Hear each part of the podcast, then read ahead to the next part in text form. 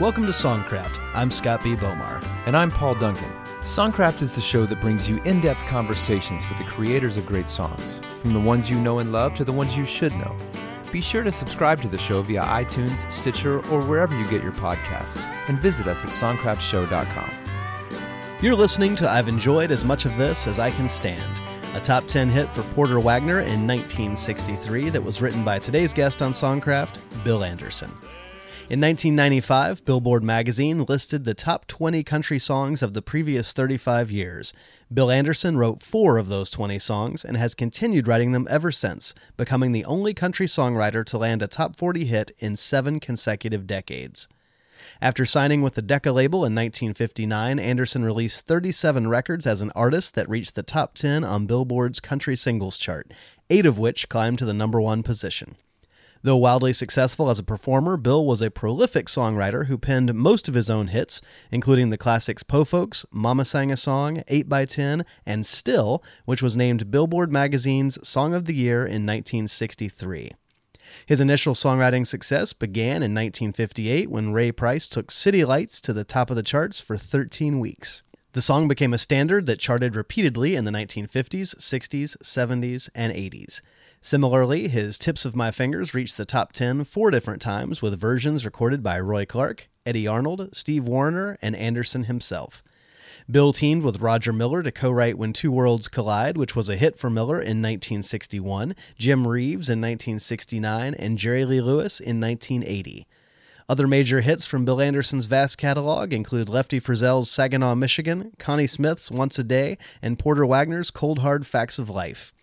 After a hiatus, Anderson returned to songwriting in the 1990s, co writing hits including Vince Gill's Which Bridge to Cross, Which Bridge to Burn, Brad Paisley and Alison Krauss's CMA Song of the Year, Whiskey Lullaby, and George Strait's CMA and ACM Song of the Year, Give It Away. Bill was elected to the Nashville Songwriters Hall of Fame in 1975 and inducted into the Country Music Hall of Fame in 2001. He has received multiple Grammy nominations and more than 50 BMI Performance Awards.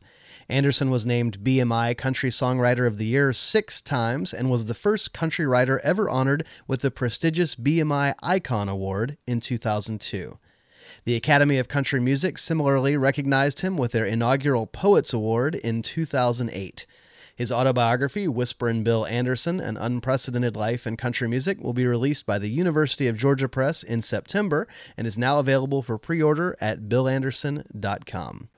Well, before we get into talking to Bill, um, we've actually had a couple of pretty monumental things happen uh, in the world of music, and I'm talking about the passing of two icons, Merle Haggard and Prince. Yeah, same month. Yeah, and probably uh, one of the few times that people say those two names in the same sentence, Merle Haggard and Prince. But uh, two guys, absolute legends. Um, and both of us have had the, the chance to see them live, which is pretty awesome. Yeah. Yeah, you know, uh, Prince about five years ago came and did 21 nights at the Fabulous Forum right here in Inglewood, California, headquarters of Songcraft. Right. And uh, man, I have to say, and I think Paul that you will will probably agree with me here. Um, Prince was without a doubt the the greatest live act I've ever seen. Yeah, yeah. I I have this sort of standard when when a show really blows my mind. I have this kind of like mixed feeling. One is that I want to go home and practice my instrument and get better. And the other is that I want to burn all my instruments and never try to play them again. And uh, that was the conundrum I found myself in after seeing Prince. And I, I leaned closer to burning everything. I just couldn't imagine a guy could play like that. You know what is amazing to me? I went to three or four of those shows from that 21 night run, and um, everyone was completely different. Hmm. Um, completely different set list, different arrangements, completely different. But the band was so tight. It was like going and watching like a Vegas revue where the band plays the same show twice a day. Like they could wow. almost do it in their sleep because it's that tight. That's how tight his band was uh, for each individual show. I mean, he surrounded himself with the greatest musicians. Incredible. Yeah. And then on the other side of the spectrum, I got to see Merle, and I got to see Merle with you, and that was when you invited me up to an event up in Bakersfield, and you and you kind of lured me to go, saying it's possible Merle Haggard might be in attendance, Right. which I thought would be super cool just to see him. I had no idea he was going to get up and play a whole set. Yeah, that was at the uh, the Buck Owens Crystal Palace up Yeah. there in, in Bakersfield, and uh, for the 80th birthday for Billy Mize, who was another Bakersfield country artist. But uh, yeah, Merle played a full set. It was a very cool show, and and um, Merle Haggard, I have to say, for me personally, is probably my favorite American songwriter, um, and I really was um, bummed by the loss of both Prince and Merle because they have contributed so much, um, not only as cultural icons in their respective genres, but also as songwriters. Yeah. Well, and it just makes you really want to appreciate the guys that we still have that are still making music and around telling their stories. And Bill Anderson is one of them. Yeah, I mean, amazing the number of decades that Bill Anderson has been at it. I mean, you know, I, I recently realized that Bill Anderson is not in the Songwriters Hall of Fame. Uh, he is in the Nashville Songwriters Hall of Fame, but he's not in the in the Songwriters Hall of Fame in New York, which blows my Yeah. mind. It- can we Yeah start that petition now? that guy absolutely uh, I, I would say is unparalleled in the world of country music in terms of the success that he's had in, in different eras and through the different changes that country music Yeah. has has gone through he has stayed relevant you know there's a lot of people that are legends uh, but it's rare that you find a guy who is both a legend and still relevant, working, writing hit songs today. I mean, uh, there there's not really a template for that. Uh, Bill No, Anderson is very unique in that regard. Yeah, incredibly adaptable, and just and and yet that style still comes through. Even as uh, kind of the format of the music changed, it still sounded like a Bill Anderson song. Yeah. You know, the lyric was just so tight, the imagery, um, and it really fun hearing his stories. I mean, this guy this guy knows how to uh, how to uh, entertain a room. Yeah, yeah, absolutely, absolute professional, uh, great stage presence type of guy, which uh, comes through too in his conversations. Very warm and, and friendly, and uh, and some of the darkest country songs, some of the most twisted, uh, just dark kind of material that you can imagine, somehow came from the pen of this man who is like the the, the warmest, smilingest, friendliest Right. dude ever. Which uh, I, I love that. I just love the contradiction uh, of you know y- you have a guy who is simultaneously the most polished, smooth kind of entertainment type of guy, and clearly has got some like some stuff He's going on under the surface. Yeah, yeah. He is a he's like a real artist's artist and a writer's writer. Yeah, for everybody listening, go check out Whiskey Lullaby uh, after this interview and uh, prepare to be gutted. Yeah, not not to mention uh, Porter Wagoner's "Cold Hard Facts of Life." You don't hear a lot of songs these days about a, a man who who comes in and, and murders his wife and her lover with a knife. You know, Right. that's that's not uh, country radio fare nowadays. but uh, Well, man, hopefully it'll come back around. yeah, you know, everything is cyclical, Yeah. right? That that's what Bill even told us. So, Well, uh, let's get into it. Let's hear from him. all right.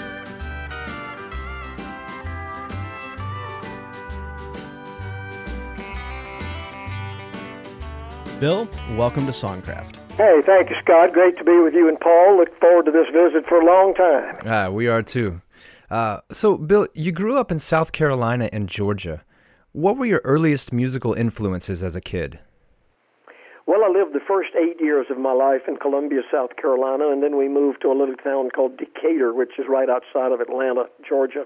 Back in those days, before television, when local radio was popular, there were a lot of local entertainers around, both in Columbia and Atlanta, that influenced me a lot. There was a man named Byron Parker in Columbia, South Carolina, that had a hmm. band called Byron Parker and his Hillbillies, hmm, and they played hillbilly music. It wasn't bluegrass because that hadn't really come along yet, but it was the old Appalachian mountain music that I really kind of cut my teeth on, with a lot of gospel music thrown in, and uh, I, I was a big fan of Byron Parker's and and listened to him. And then when I got to Atlanta later on, there were many local influences there. There was a, a barn dance show in Atlanta, kind of like the Grand Ole Opry, called the WSB Barn Dance, and I was a big fan of that and the artists that came through there. But I discovered the Grand Ole Opry itself in probably my oh golly, I'd say probably when I was around nine or ten years old, and I began to know how to pull in WSM from Nashville. And my first big influence, the major, major influence in my life, was a man named Hank Williams. Right, sure. sure. Yeah. Well, uh, what do you remember about the first song that you ever wrote once you'd kind of processed all those influences and got them in your head and you started writing yourself? First song I ever made up, I was about nine or ten years old, I guess. I had never been west of the state of Georgia. I had never been even across into Alabama. So naturally, the first song that I wrote was called "Carry Me Back to My Old Texas Home." that just sounded to me like something a country songwriter ought to be writing nice. about. He ought to be writing right. about Texas. Well, I wouldn't want anybody to see or hear that song today, but that's that's the first one I ever wrote. The first one anybody really ever heard was a song that I wrote when I was about a sophomore, I guess, in high school, and entered a high school talent show. I had written a little song called "What Good Would It Do to Pretend," hmm. and it was a little better than uh, carrying me back to my old Texas home, but yeah. it wasn't quite as good as one that came a few years later called City Lights. Right, right, sure, sure. Got gotta gotta build up to those. Well, you know, I tell people that. I think sometimes people think, you know, you you sit down the very first time you ever write and and you write a standard or you write a hit, you write a classic, and that's not true. Right. It's just like anything else. You know, a baseball player comes up through the minor leagues before he gets to the major leagues, and yeah. and you have to learn, you have to hone your craft, and Mm. While I didn't necessarily realize that's what I was doing at the time, that was what I was doing, and yeah. I think that's what every songwriter has to do. That's yeah. a great analogy. Yeah. Well, Bill, I understand that you were the editor of the school paper and the yearbook in high school, and that while you were still a teenager, um, you did some freelance uh, writing as a sports editor and even wrote some pieces for the Atlanta Journal Constitution. Um, and of course, then went on to study journalism in college. In what ways did your journalistic experiences and training shape you as a songwriter?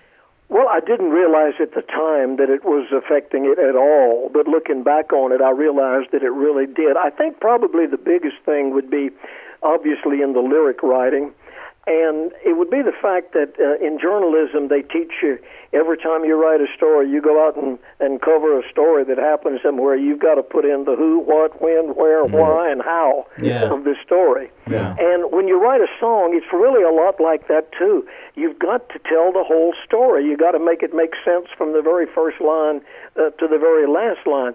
The difference is the biggest difference is the limitation when you write a song. You've got to fit that song inside a, a three minute or four minute little mm. box. Whereas right. if you're just writing a an article for a newspaper or a magazine or writing a book, you know, you don't have those parameters and, and you're kind of closed in with writing a song. You have to write it in meter, you have to write it yeah. in rhyme, yeah. and you have to write it within the, the time constraints that you have. Sure. So you learn a little bit, but you can't go to journalism school and learn how to be a songwriter. right, right, sure. Well, in addition to your journalism pursuits, you were also a DJ in Athens, Georgia for a while before moving over to station WJJC in Commerce, Georgia, while you were still a college student. What did you learn about songwriting as a result of listening to and studying? so many songs that would just naturally come to your attention uh, at your radio job? That's really a great question, a great observation, because sitting there in that little radio station, I'm talking now when I got to Commerce. When I was in Athens, the first radio job I had, they wouldn't let me play country music anytime except on Saturday nights, and they hmm. weren't too thrilled about me doing it then. so I, I really didn't get the exposure to it that I got once I moved to Commerce. I was the music director of the station that meant I would open all of the envelopes that came in with the records inside them, mm. the little 45 RPM vinyl records back in those days. Yeah. And the first thing I would look at after I saw who the artist was and the label and all this, I would look to see who the songwriters were. Mm. That was what I was interested in. I mm. gravitated toward that. And listening, as you said, exposed to that that type of music, that parade of music every day. I mean, there was not a day that went by that, you know, at least a half a dozen or more packages of records came into the station, and I got to listen to all of them. Yeah. And I got to try them out, and I'd say, well, I like this enough to play it on the show, and I'll see what the people like. And in those days, we took a lot of phone requests people still actually wrote letters to disc jockeys telling mm. you what kind of songs they liked and what they didn't like. Yeah. And it just became a process of of listening to the songs and kind of figuring out what I liked and then matching that to what the public liked. Yeah. But having that daily exposure to that music, that fountain that was just flowing into my lap every day, was a, a fabulous influence. And I had one other influence that I want to mention. There used to be a magazine, a monthly magazine called Country Song Roundup. Yeah, sure. And Country Song Roundup featured stories and pictures and articles about the stars and it featured the song lyrics of the top hit songs of the day. And I would study the songwriters. I would study those lyrics. I would read them. I would learn the songs and sing them. And they always had the songwriters' names on there and the publishers' names. And I just gravitated toward that. So between Country Song Roundup and the radio station, uh, I was exposed to uh, a, a lot of country songs, country songwriters, and, and that had a profound influence on me. Wow. And and during that time, of course, as if being a, a journalism student and a DJ weren't enough, you also made your first independent record for the TNT label out of San Antonio while you were still in college. Tell us how that came about. Well, in the radio, we would get these various pamphlets. You got all kinds of mail and stuff people were writing. And one of the things that I got in the mail one day at the radio station in Commerce was a little book that had a list of every music publisher and every record company in the United States. Hmm. Wow. And boy, that was just like that was like uh, dangling candy in front of a baby for me to look in that book. I started writing letters. Wow. So, of course, there was no such thing as email and social media back then. So I just sitting down at a typewriter or sitting down with a pen on a piece of paper, and I would write a half a dozen or so letters every day. And the company that responded to me was a little company in San Antonio called TNT Music. The T stood for Tanner. There was a man named Bob Tanner, and uh, it was Tanner in Texas is what yeah. TNT stood for. Yeah. And I sent him some songs that I had written, and he recorded one of them with another artist on his label, and then he allowed me to record two of them and put them out on TNT Records. This was about 1957 and uh, I was probably what in '57 I would have been 19, 20 years old by the uh-huh. end of the year. Yeah. And that was the first uh, first kind of thing that I ever did along that line, and it it was never heard. My record was never heard, or that song was never heard outside the city limits of Commerce, Georgia. Right. Yeah, yeah. so it wasn't exactly what you would call a rousing success, but the one that came next. Uh, kind of changed all that. Yeah, I was going to say. So you, you wound up having uh, the opportunity to make a second record for TNT, and and that one, of course, featured City Lights. And um, City Lights was the first song that you ever wrote that appeared on the Billboard charts, uh, which it went to number one in 1958 when Ray Price recorded it. A bright array of city lights as far as I can see. The great for lonely guys like me. The cabarets and honky tonks, their flashing signs invite a broken heart to lose itself in the glow of city. That record stayed at number one for 13 weeks, which is pretty impressive for a first hit. Uh, tell us what originally inspired that song and how you know Ray wound up getting a hold of it in the first place. Well, when the first song you have that's recorded and released nationwide by a big star goes to number one and stays there 13 weeks, you're tempted to think, boy, this is easy. yeah, right. There's nothing to it. I didn't know how long it would be before that would ever happen oh, again. Wow. right. I wrote City Lights up on top of a little hotel in Commerce, Georgia, where I lived. It was the tallest building in town. It was three stories high. And I used to take my guitar a lot of times at night and go up on the roof of that little hotel. And I'd go up there at night and take my guitar and just sit up there and uh, flop my long legs across a couple of old lawn chairs they had up there and just sing to nobody. There was nobody up there to hear me. I'd just kind of go up there and play and sing to the night. And Right. there was a, a very magical night in August of 1957 when I was up there and happened to look up at a sky full of beautiful stars and down at what few lights there were in Commerce, Georgia, and Yeah. wrote the line, "The bright array of city lights as far as I can see." Wow. After my dad heard that, he said, "Son, I should have known you had the imagination to be a songwriter. Wow. Yeah. you could look at Commerce, Georgia, and write about a great white land." right, right. but that's where it all got started. And uh, Mr. Tanner out in Texas allowed me to make another TNT record, and he put City Lights on one side of it, and it got to Nashville. And Ray Price heard it one day while he and Ernest Tubb were in the car riding to the golf course. Oh, wow. And Ernest Tubb told Ray that he ought to record the song, and uh, Ray argued with him a little bit at first, but he finally came around and called a special session and cut it, and changed my life and uh, a lot of other people's lives Yeah, for years to come. Well, and was it your success with that song that earned you uh, your first music publishing deal, or were you already working with a Nashville publisher prior to that time? No, I was not working with a Nashville publisher at all. I had become acquainted with a few of them through a friend of mine. I had met a guy uh, stationed in Atlanta, near Atlanta, in the Army back in the uh, the days when I was working in commerce, and he came to Nashville after he got discharged from the Army, and he signed a publishing deal, and he told me that he would introduce me to some of the other publishers and, and people around, and he did, and he went on to have a pretty good career too. His name was Roger Miller. Oh, oh yeah, yeah, not not bad. and Roger affiliated with Tree Publishing Company here, a wonderful man named Buddy Killen.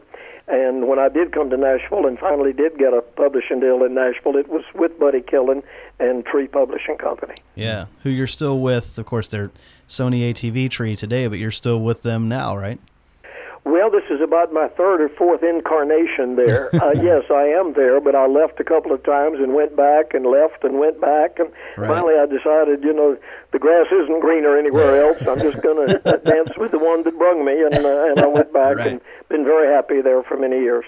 Well, I understand that even though you, uh, you know, you had this this huge success as a writer with with City Lights, and you wound up getting a recording contract uh, with Decca Records not long after that. But even with with having a, a record deal and having this huge hit, you did not go to Nashville until you finished your college education uh, in 1959. Why would you delay? Uh, it's sort of happening for you, you know. It's all coming together. So, so why delay moving to Nashville to pursue that career till till after finishing school? Because my daddy would have beaten my butt from one end of Georgia to the other. That's great. the only thing my mom and dad, bless their hearts and rest their souls, they ever asked me to do was please finish college. Please go get that education because if if this sports writing thing or this baseball playing thing or this country music thing doesn't work out, you really need to have that education to fall back on. And so I was very fortunate in that I worked in an environment in commerce where I could take some time off and and could come to Nashville to visit and and I made my first two Decca records while I was still living in commerce and still going to school. And I was so close to finishing that that I thought, you know, it really would be a shame and and uh, and I didn't want to break my mom and dad's heart by by leaving. So Yeah. I did finish, but I'll tell you what, I graduated about nine o'clock in the morning had lunch with mom and dad about 11, and at 2 o'clock I was in my 1958 Ford driving to Nashville, Tennessee. Right. and I never looked back. Yeah. Well, in, in 1959, you had your first charting record as an artist with That's What It's Like to Be Lonesome, which went to number 12. And Ray Price covered that one too and took the song to number 7. Were you starting to wonder at that point if maybe you were going to become the song supplier for Ray Price? well, there, there would have been a lot worse gigs to have. I can tell you that. Yeah, uh, Owen Bradley told me. Uh, Owen was my producer when I went with Decca Records, and Yeah. he told me after the the Ray Price had covered the second, he said, "We've got to quit making demos for Ray Price. We got to start making Bill Anderson records." And, uh, Hey, uh, and that that we demo went to number 12 on its own, though. Well, I've wondered, you know, if Ray hadn't covered it, my record was going up the charts pretty Yeah. good. But then when Ray came out with it, and of course it was his follow-up to City Lights, and of course he was he was going to eat my lunch. His record was going to go a lot higher in the charts than mine did. Right, right. Well, of course, other artists uh, did begin recording your songs, including a, a couple of Faron Young top tens in 1960, and then the the Jim Reeves recording of "I Missed Me" that went to number three that same year. Um, it, it seems that most of the songs that you were writing back then were written alone. Um, and that's not too common today, but was was definitely more typical in those days. Why do you think the approach to country songwriting in general has shifted more from kind of that writing solo to collaborating? I think there's probably several reasons. Um, uh, some of them are kind of uh, behind the scenes legal type things. When I came to Nashville in, the, early days, unless you wrote for the same publishing company as your co-writer, and unless you were licensed by the same performing rights organization, BMI, ASCAP, SESAC, whatever, yeah. you could not write with another writer. For example, Harlan Howard and I were dear friends and would love to have written songs together, but he wrote for a company called Pamper Music. Yeah. I wrote for Tree Music, and in those days they would not allow you to split the copyrights. Wow. You could not you could not write with anybody that didn't write for your company. Hmm. And so that really limited you. And so a lot of people wrote solo because they really didn't have a whole lot of choice about it. Yeah. And yeah. then, you know, the other reason I think uh, as as time has gone on and and I have become very comfortable with co-writing, which is something I wasn't too sure I could ever get used to. But I, I think the old, uh, you know, two heads are better than one. Uh, yeah. Maybe one guy that you co-write with is maybe he's strong musically, maybe you're stronger lyrically, or vice versa, and you each bring something to the table. And at the end of the day, maybe you've come up with something in a collaborative form that you wouldn't have come up with by yourself. Yeah, sure. Yeah. Well, one of the, the few songs that you, you did collaborate on in, the, in that era was When Two Worlds Collide, which you and Roger Miller wrote together, and which turned out to be a, a top 10 hit for Roger in 1961. Your world was made up of things sweet and good. My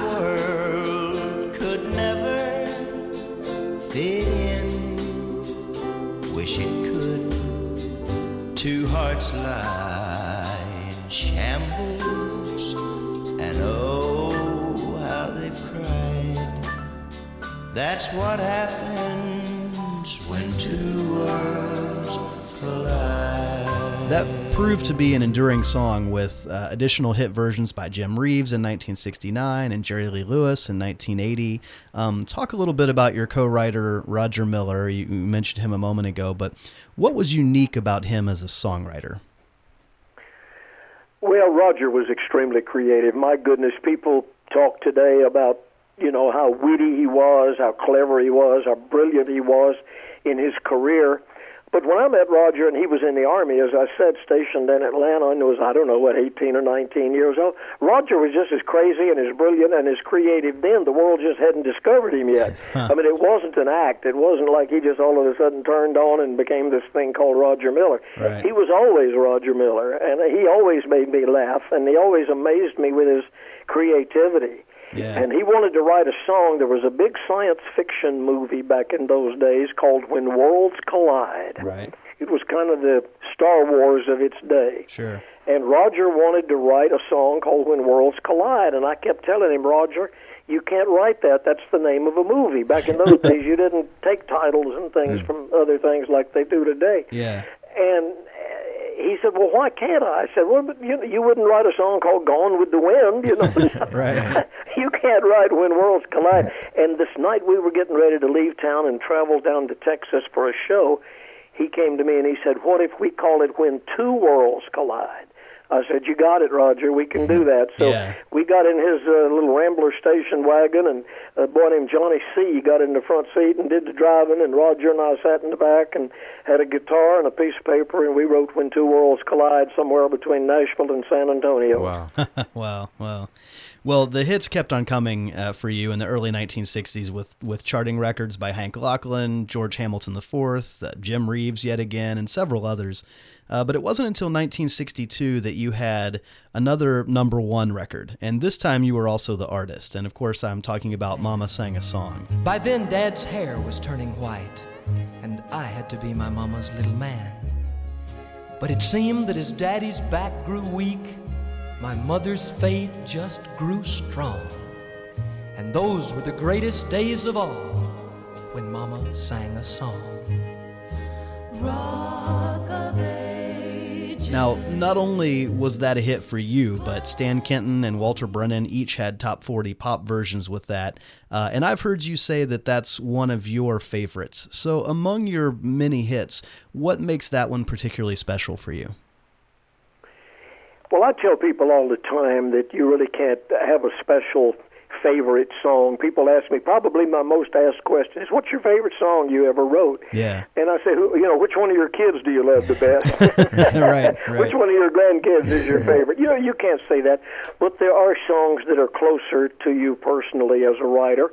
And Mama Sang a Song is one of those that's closer to me because I wrote it about my mom, about my dad, about my family, about my upbringing, Yeah. and I kind of incorporated my grandparents and a lot of other people into that song. And therefore, I think when a song is that close to you personally, it has to rank as uh, uh, as one of your, I I guess, favorite. I guess that's the only word you can use. It, Sure. it it becomes one of your favorite songs just by its very nature. Yeah. Well, uh, by that time, you were a member of the Grand Ole Opry, and nobody joins the Opry for the paycheck, of course, but I understand there was kind of a unique support network that was formed amongst the cast in that era. Talk a bit about what that community was like for you. Well, I was the new kid on the block, of course, in 1961 when I joined the Opry, and there was already that closeness there with Mr. Acuff and Minnie Pearl and Hank Snow and Little Jimmy Dickens and the ones that had been there, you know, for Yeah. for all of those years.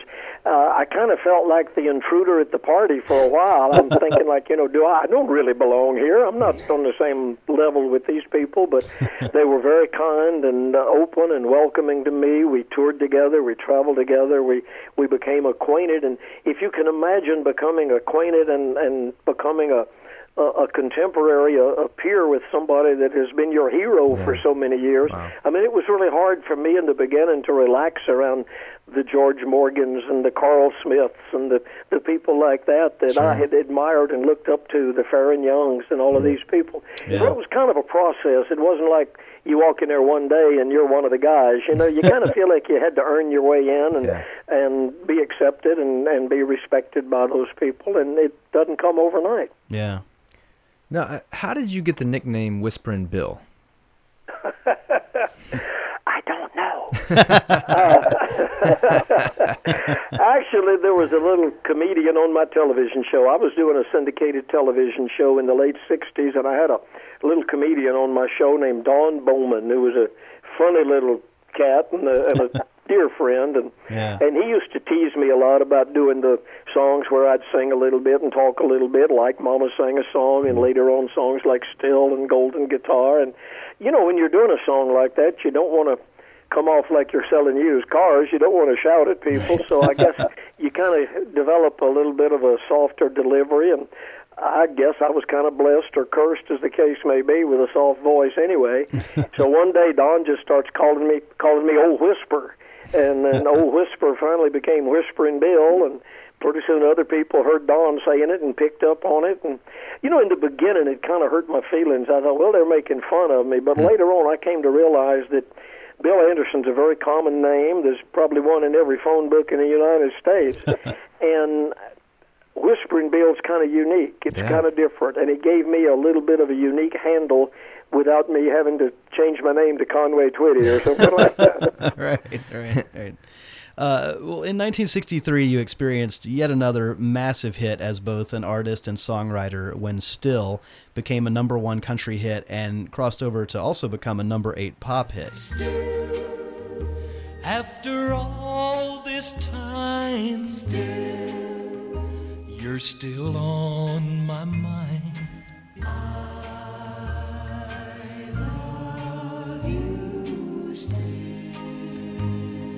Uh, this was the era when the Nashville sound, with, with all the strings and the backup singers, was helping country artists find that pop success as well.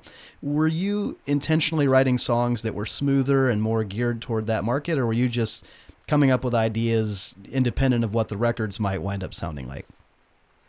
A little bit of both. Let, me, let me take you back to those days. You mentioned Mama Sang a Song. Mama Sang a Song, even my record, uh, got into the top 100 of the pop charts along with the record by Stan Kenton and the one by Walter Brennan. Right. And Owen Bradley came to me and he said, "You know, I think that we may be onto something here with the the little thing where maybe you talk a little bit and and maybe we have a real pretty background group singing with you." He said, "I think had Mama sang a song not been so religious in nature, he said, I think it would have gone even higher in the pop charts." Right. He said, I think if you can take that formula, if we can take that formula where maybe you sing a little, you talk a little, we put a big group of, of vocal people in the background, but, but it's a love song instead of a religious song.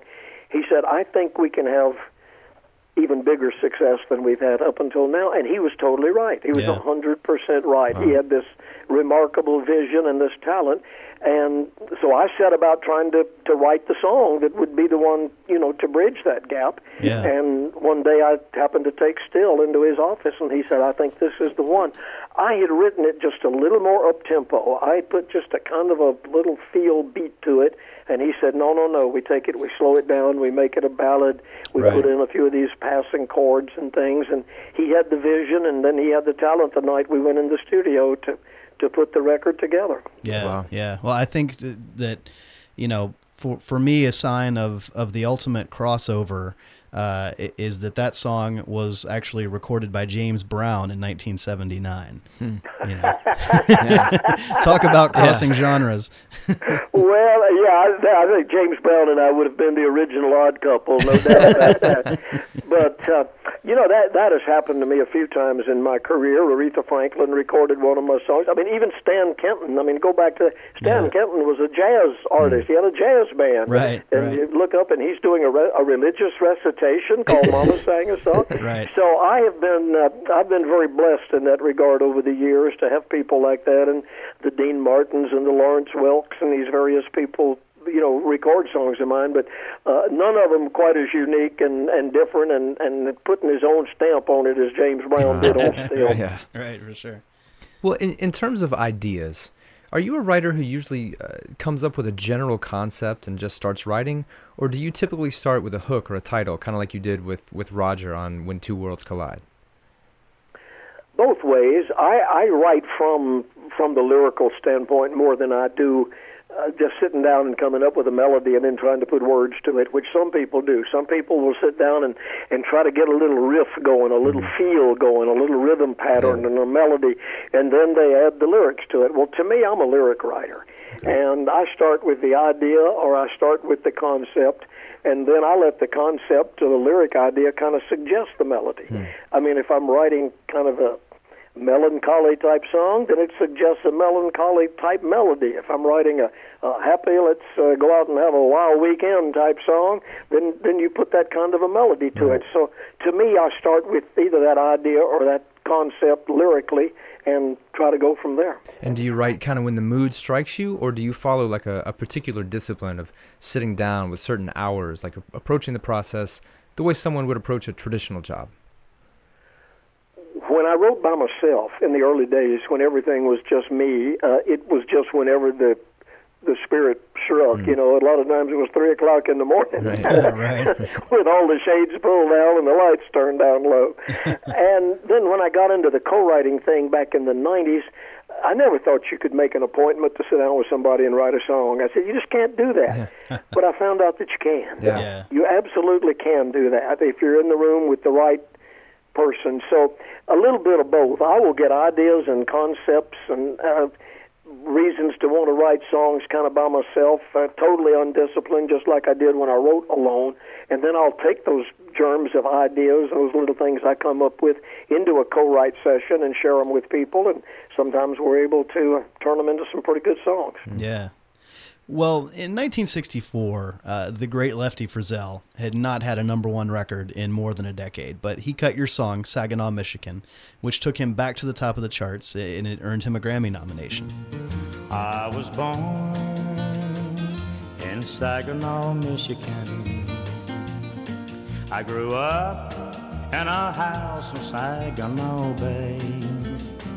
My dad was a poor, hard-working Saginaw fisherman. Too many times he came home with too little pay. That has become one of the true classics in the country songbook. Uh, tell us about writing it and, and how Lefty wound up recording it. Well, you got to start by crediting a guy named Don Wayne, whose name is also on there as a writer. It was actually Don Wayne's idea to Uh-huh. write a song called Saginaw, Michigan. And I had, as a little boy in Columbia, South Carolina, known some people who were from Saginaw, Michigan. Oddly enough, in fact, they they shared a duplex apartment with my family and I during the the war years. And so I was very familiar with the, the town of Saginaw, Michigan. Had actually played there a few times after I had come to Nashville. Yeah. But Don Wayne started writing this story about this uh, poor boy loving this rich girl in Saginaw, Michigan, and her daddy doesn't like the situation. And he got the song started and absolutely had no idea how to finish it. Right. so he came to me one day and sang me the first part of the song. He said, "Can you can you finish this?" And I'm thinking, "Golly, man, you know, you've got this guy painted in a corner. I don't know if I can finish it or not." Right. And then he said those magic words. He said, "If you can finish the song, uh, I'll give you part of it. In other words, I'll put your name on as a co-writer, Right. and if it makes any money, you can share in Right. it." And that got my attention. Yeah, it's a good motivator. So I told him. I came home and, uh, and fooled around with it and came up with the idea of sending the old man up to Alaska to look for the gold that the guy never really found. And Right. I took that back to Don Wayne, and he liked it. And actually, I was going to record the song. I thought it was a perfect song for me to record, and I actually took it to a record session. Now, here's a great piece of trivia for you. I went into this record session, and I had two songs that were the names of towns and states. Wow. I had three songs I was going to try to record that night. Right. One was Saginaw, Michigan. The other one was called Cincinnati, Ohio. Right. I pulled since in all of my brilliance. I pulled Cincinnati, Ohio out of the bag and I recorded it.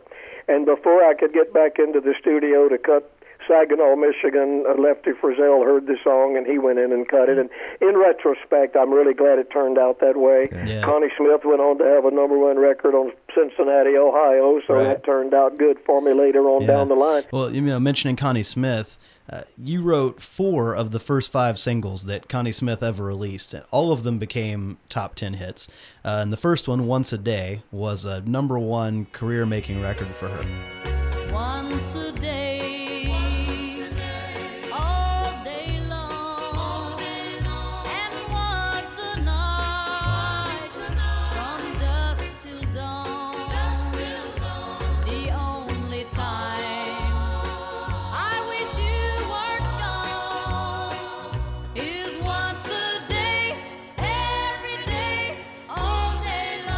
Now, that's a song about heartbreak, but it's also a very clever song. And, you know, I find it interesting that your stage persona as an artist is this kind of soft spoken, upbeat, friendly guy who, who kids around with the audience and has a lot of fun. But you also explore some pretty dark themes in some of your writing. Um, and I'm, I'm interested, do you intentionally try to kind of strike a balance between the weighty and the cute or clever as, as an artist and a writer? It's nothing that I try consciously. I think it's just maybe different sides of my personality coming out. I um I love to I love to make people laugh. Uh, whether I'm telling them a story on the stage or or writing a line in a song that uh, brings a smile to their face. I, I enjoy doing that. But I'm not. I'm not afraid to, uh, as Jon Randall would say, I'm not afraid to go dark. I mean, I wrote the cold hard facts of life and uh, whiskey lullaby with Jon, and a few of these drinking double suicide murder type songs. right. And um, I- you know, I'm not. I'm, I'm not scared of that. There are some writers that'll say, "Oh no, you know, I don't want to write that kind of a thing. I I just want to write, you know, these happy little bouncy songs." Well, you know, life is is not always happy and a little bouncy. I mean, life is full of a lot of different shades of uh, bright and dark colors, and Yeah. uh, I, I try to paint with a pretty broad brush, and, Sure, and yeah. I'll dip into the the reds and the greens and the blues, and I'll go down and play around with the browns and the blacks too. Right, right. Well, you know, you, you mentioned Cold Hard Facts of Life, which Porter Wagoner recorded, and it was a major hit in 1967. I mean, that, that is one of your darker songs. It's it's about a man who comes home early from a trip and, and he murders his cheating wife and her lover with a knife. Lord, you should have seen their frantic faces. They screamed and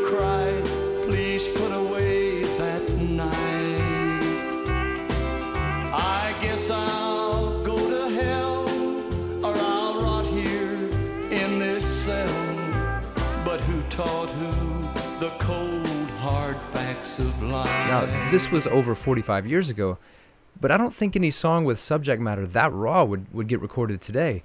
Do you think mainstream country music has gotten safer over the years in terms of what it's willing to talk about? You know, I, I I don't know. I can't answer your question. You know, bluegrass music, folk music has always been pretty dark, and that's kind of a first cousin to uh, to country music. Yeah. I don't know why I wrote the Cold Hard Facts of Life. I didn't have a thing in the world to base it on. I just had a title and came up with the concept, like you say, the guy coming home early and he's going to go home and surprise his wife, and he gets home and his wife surprises him, and uh, Right. and then it's who taught who the cold hard facts of life Right. at the end of the song. So I, I don't know if country music. It has been a long time, I guess, that somebody's done that type of a song in country music. But just as you stand here and say it'll never happen again, I guarantee you somebody will come out with one. Maybe it'll be you. I hope so. Well, in the late 1960s and, and 70s, you were a, a very busy guy. You were releasing major singles uh, as an artist, including self penned number one hits such as I Get the Fever and uh, My Life, Throw It Away If I Want to. Uh, you were also writing big hits for Jan Howard, Connie Smith, Jean Shepard, uh, and Cal Smith, who had a number one record with your song Lord Knows I'm Drinking. Um, that song addresses religious hypocrisy in a very direct way. Was there any particular inspiration for that song? Oh yeah, uh, quite uh, an inspiration for this song. Although I made the story up once I started writing the song, the way that the title came to me was my wife and I were having dinner at a little restaurant uh, outside of Nashville, directly across the street from the church that we attended Right. and we are in this little restaurant, and uh, they had just relaxed the uh, liquor laws in Nashville, where you could get liquor by the drink in restaurants for years. When I first came to Nashville, you know that that was, you know, you had to bring your own bottle, this kind of thing. But my wife and I were having dinner in this little restaurant, and we ordered a glass of wine to go with our dinner, and we're having a, a very nice. Quiet conversation, waiting on our meal to come, and we look up, and into the little restaurant comes the preacher from our church across the street, and a couple of the the high-ranking officials in the in the church. They Right, come right. in, and I'm sitting there with this glass of wine, and uh, my uh, my Me- Methodist guilt complex comes down. I said, "Oh my goodness, we need to hide the wine so they can't see that we're drinking." And the menu was kind of sitting on the table, so I slid my glass of wine over kind of behind the menu where nobody could see it. Right. And my wife didn't do that. She just left hers right out in the open. I said, "Aren't you going to put that back there?" She said. I'm not hiding anything. She said, The Lord knows I'm drinking. That's awesome. And boy, when she said that, Yeah. forget the rest of the Yeah. night. I mean, my songwriter's antenna started going whoop whoop whoop. right, of course. Just write it on the I knew tablecloth. there was a song idea there somewhere. Yeah. Yeah, for sure. Well, in 1978, you had a number four hit with I Can't Wait Any Longer, which is credited for marrying country music with disco. Now, disco was, of They have course. since divorced. I can't wait any longer. Baby, I mean, I can't wait any longer. I gotta have you. I gotta know how it is to touch you, to hold you, to feel you. Our lives have touched, our minds have touched, and I can't wait any longer for our bodies to touch our souls to touch. I can't wait any longer. Disco was, of course, very popular at the time, but it, it eventually fell out of favor. What are your thoughts on that song today? they are mixed. Um, number one, when the disco beat came along, I liked it. I, I was one of the few people in the music business. I thought it was, I thought it was exciting. I thought it was, uh, it, it was kind of pulsating. It, uh, I liked it. And I went to Buddy Killen one day and I said, why couldn't you take a country song, a country lyric, an idea, and even even a country melody, and put a disco type beat to it. I said, why couldn't you do that? He said, I don't know any reason you couldn't do it. I said, I want to do it. I want to do that. And then I got to listening to a good bit of disco music, and and I got. I got to listening to the, the guy, guy named Barry White. I don't know if you're familiar Oh, with. Barry White. Most Sure. people are. And uh, Barry White was doing these kind of things like I was doing, where I was singing a little bit and talking a little bit, but he was doing it over these very sexy rhythm beats, and he was, you know, pretty straight on in his lyrics with things that he was talking about, you know, Yeah. love songs and things. And I'm thinking, why couldn't I do kind of a country music Barry White type of thing? Right. So uh, I wrote I Can't Wait Any Longer, and I took it up to Buddy, and, and he really liked it. He said, let's do it. So we went to the studio and recorded it, and it was a love-hate record from the very beginning. People either loved it, they either thought it was the best thing I had ever recorded, or they absolutely couldn't stand it. and um, oh, Very polarizing. you should have seen some of my mail. so uh, I'll say this about I, rec- I did it on stage for years. I only did it a very few times on the Grand Ole Opry because it was not the kind of song that the Opry audience wanted to hear, and uh, I probably still wouldn't. And I haven't done it on stage in quite a while, but I'm not ashamed of the record, and Yeah. I'm, I'm glad we did it because we did something unique. Billboard gave out an award for. The, Something like the most, uh, I forget exactly what they called it, but it was, it was called a breakthrough award. That's what it was for somebody that, you know, did something different that year. And they gave me their award that year for doing that. Yeah. For, uh, I guess, for being stupid enough to try and mix, to marry country music to disco. That's funny. Well, in, in 1979, Conway Twitty had a number one hit with uh, I May Never Get to Heaven, and that was followed by Jerry Lee Lewis's version of When Two Worlds Collide, which went to number 11 the following year. But after that, you did not break into the country top 40 as a writer for the rest of the 1980s. Did you intentionally set writing aside in that era?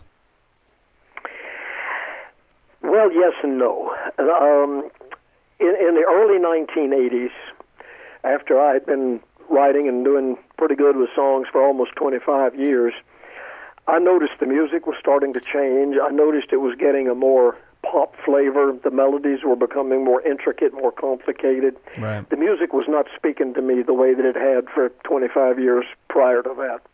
And I had gotten involved in several other things. I had been going out to California a lot in the late 70s and appearing on television shows, particularly game shows. I had become kind of a regular on the game show circuit. I was doing shows like Match Game and Password and Hollywood Squares and these kinds of shows on a kind of a regular basis. Yeah. And I became very intrigued with it and even got offered my own game show to co-host on ABC television, daytime game show in uh, 1978. Yeah. And so, I, I, as the music began to change, and I began to feel a little more disenfranchised by it, this television thing was opening up for me, and so I really kind of, kind of put my eggs in a different basket for a while, and and I kind of went after the, the television thing, the game show thing. I I hosted a show called The Better Sex with Sarah Purcell on ABC for uh, a little over a year, and then when that show got canceled by the network. Uh, I auditioned for another show at NBC, and I got it, and it was going to go on the air, and they had some kind of problems with the, the software, the computer stuff that was very new in those days, and Right. couldn't technically make the show work, and so it never actually got on the air. Hmm. But I came back to Nashville, and they had signed on a thing here called the Nashville Network. Next thing I knew, I was on the Nashville Network hosting game shows, Right. country music trivia game shows, and having a ball doing that. I got involved with a restaurant chain called Po Folks Restaurants and Sure. became the spokesman for them and traveled all over the country, you know, selling fried chicken and pork chops and biscuits. and Yeah. uh, and then on top of all of that, uh, I was married at the time. My wife was in a very serious automobile accident. We had a six-year-old son, and I had to kind of rein in a lot of my my priorities in life to help raise him and, and get her through the recovery process, which Yeah. was long and slow and painful. So, a long answer to a short question. I just kind of got away from songwriting. That was just not high on my priority list for about 10 years. Yeah. Well, you know, one of your most enduring songs that we haven't mentioned yet is Tip of My Fingers, which was a top 10 hit for you in 1960, uh, top 10 for Roy Clark in 1963, top 10 for Eddy Arnold in 1966. Uh, Jean Shepard uh, had a hit with it in 1975. Uh, and then in 1992, uh, Steve Wariner had a big hit with it once again. Somebody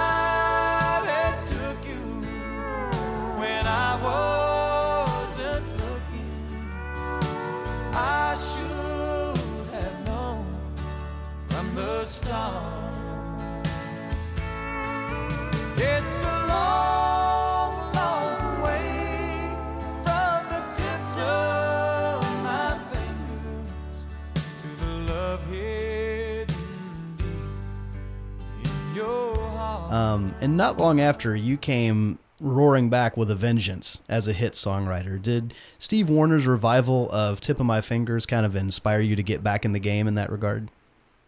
Totally. Now you're calling it the tip of my fingers, which is the way it was written. the way Eddy Arnold and I recorded it. Roy Clark and Jean Shepard and Steve Wariner had more fingers than me and Eddy Arnold. so they sang it as the tips of my fingers, which Right. I have I have conceded is probably the uh, grammatically correct way to do it in the way that I do it today.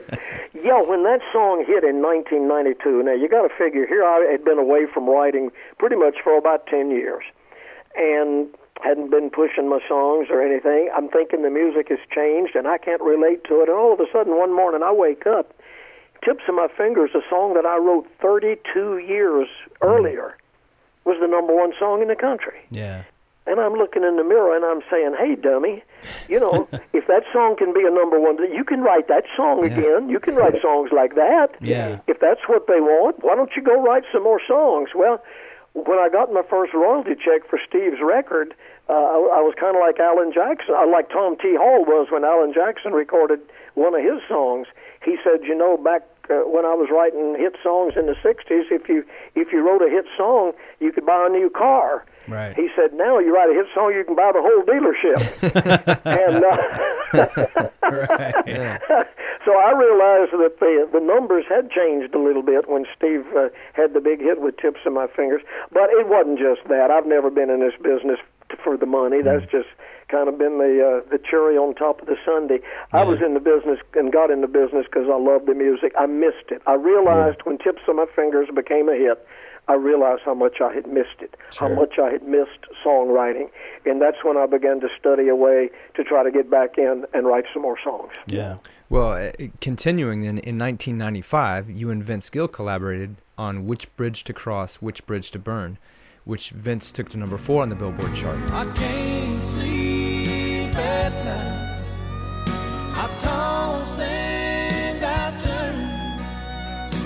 can't lessons I've learned.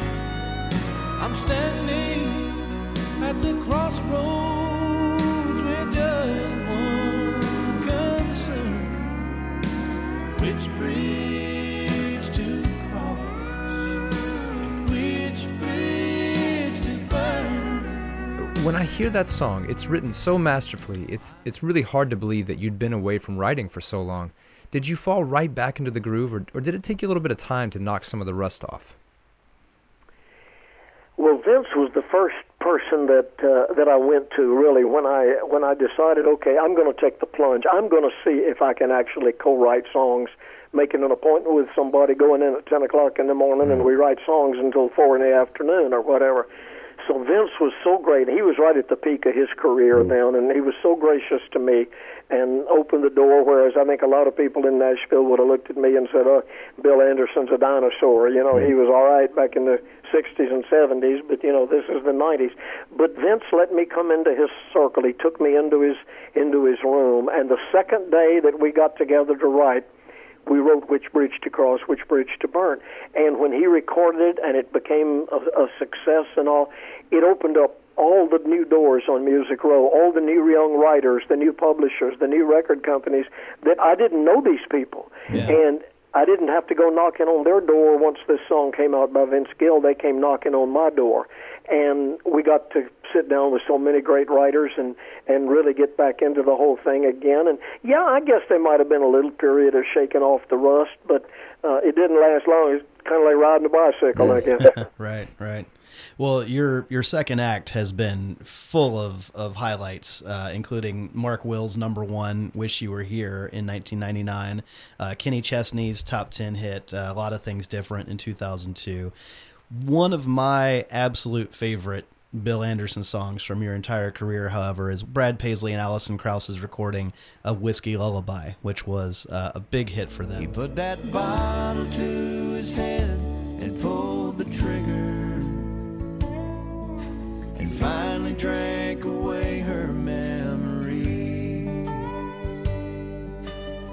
Life is short, but this time it was bigger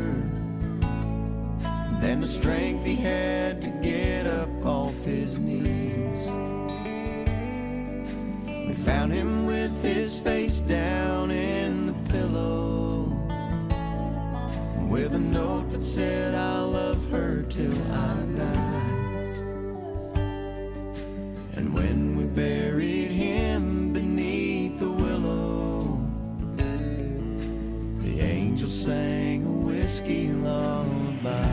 to hear a song that was that depressing and also that amazing uh, become this major radio hit absolutely restored my faith in country music in the mid 2000s um, where'd that idea come from? Tell us kind of the background of that song. I have to give Jon Randall an awful lot of credit for that because um, Jon and I had a writing appointment scheduled for a particular day. I don't know what day it was, but a couple of weeks before we were going to sit down and try to write, I ran into Jon over in the parking lot at Tree Publishing Company. And he was looking pretty dejected, and I said, "What's the matter, man? You okay?" And he said, "Well, it hasn't been my best day." And I said, uh, "What do you mean?" and he looked at his watch and he said it's 2:30 in the afternoon it's only 2:30 and already today I have lost my publishing deal I've lost my record deal and my wife is going to divorce me good lord jeez I was wow you know it's at 2:30 man. You still got 3 or 4 more hours to go. You know, what else is going to happen so Jon uh, Jon took those those feelings of being very very depressed and he kind of he went off and uh, did exactly what we said in the song. He put the bottle to his head and pulled the trigger. He went off and got pretty drunk for a couple of weeks, and Yeah. uh, and just kind of you know tried to to fight his his depression with alcohol. yeah When he came back in the day we were going to write a song together, uh, he began telling me a little bit about what he had been through, and uh, you know we kind of began to sort it out, and then we started talking about a song, writing a song. He said, "Have you got an idea?" This is usually what you do when you go into co-write with somebody. Do you have an idea? No. Well, I've thought of this, and you know you kind of banter it back and forth. I said, I've been wanting to write a song called Midnight Cigarette. Hmm. I said, I, I see it. We do the image thing of, of a love that faded out kind of like a cigarette would at midnight sitting in an ashtray all by itself in a dark room. Hmm. yeah And he loved the idea. He said, I love that. And we started playing around with the midnight cigarette idea. And then he said, Let me tell you something a friend of mine said to me. He said, I was kind of coming out of this funk that I'd been in. And he said, I had ca- crashed at this friend of mine's house and just kind of slept on his sofa for a couple of weeks. And I hadn't been a very nice guy to be around. And he said, when I decided to straighten up and fly right, he said, I went to my friend and I apologized.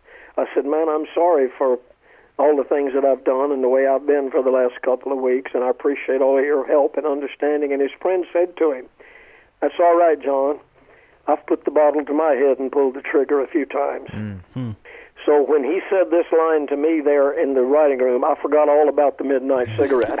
Yeah. I said, "Man, we need to write that bottle to the head and pull the trigger." As we wrote it, as the song came together, the line, the opening line of the song was "She put him out like the burning end of a midnight cigarette." So we got that part Yeah. into the Yeah, song, right. and then we began to get the part about the bottle to his head and pull the trigger.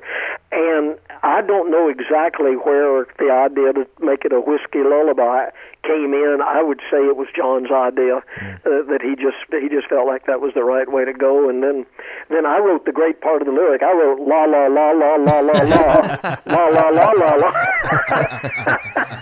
right, right. That's what made it. you know, I, I, I'm only being facetious. I, I don't think I even wrote that. But, um, but but that's how the song got. And Jon had no faith in the song at all as a commercial song when we wrote it. I had to beg him to even do a demo on it. I said, "We've got to do a demo, Jon." I said, "This is really this song could could really be a left field kind of a hit." Yeah. And and he didn't believe it, but I talked him in, twisted his arm. I said, "We've got to go in and do a demo on it." So we did.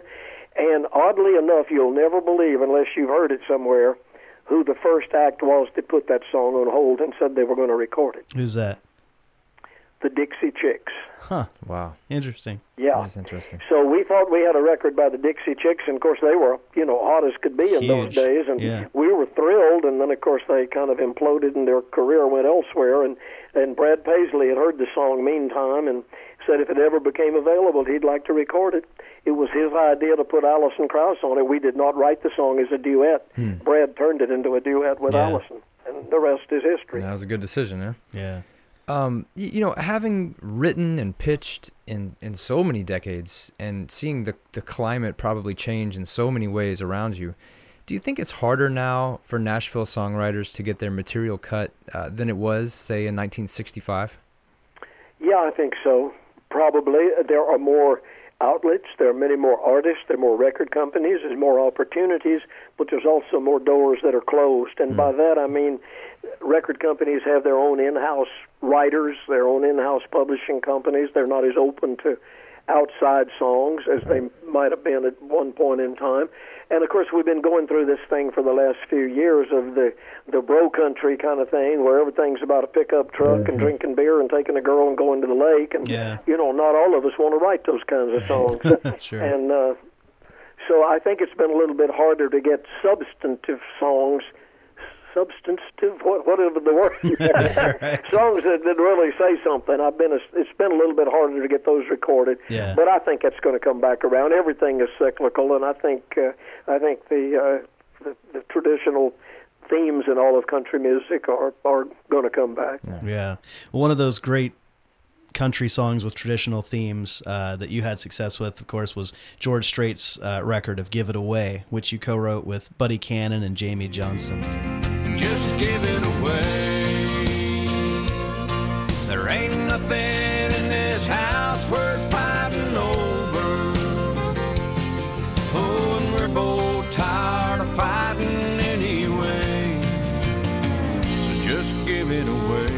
That was George's 41st number one single, which allowed him to beat Conway Twitty's previous record of 40 number ones, making uh, George Strait the country artist with more number one records than anyone.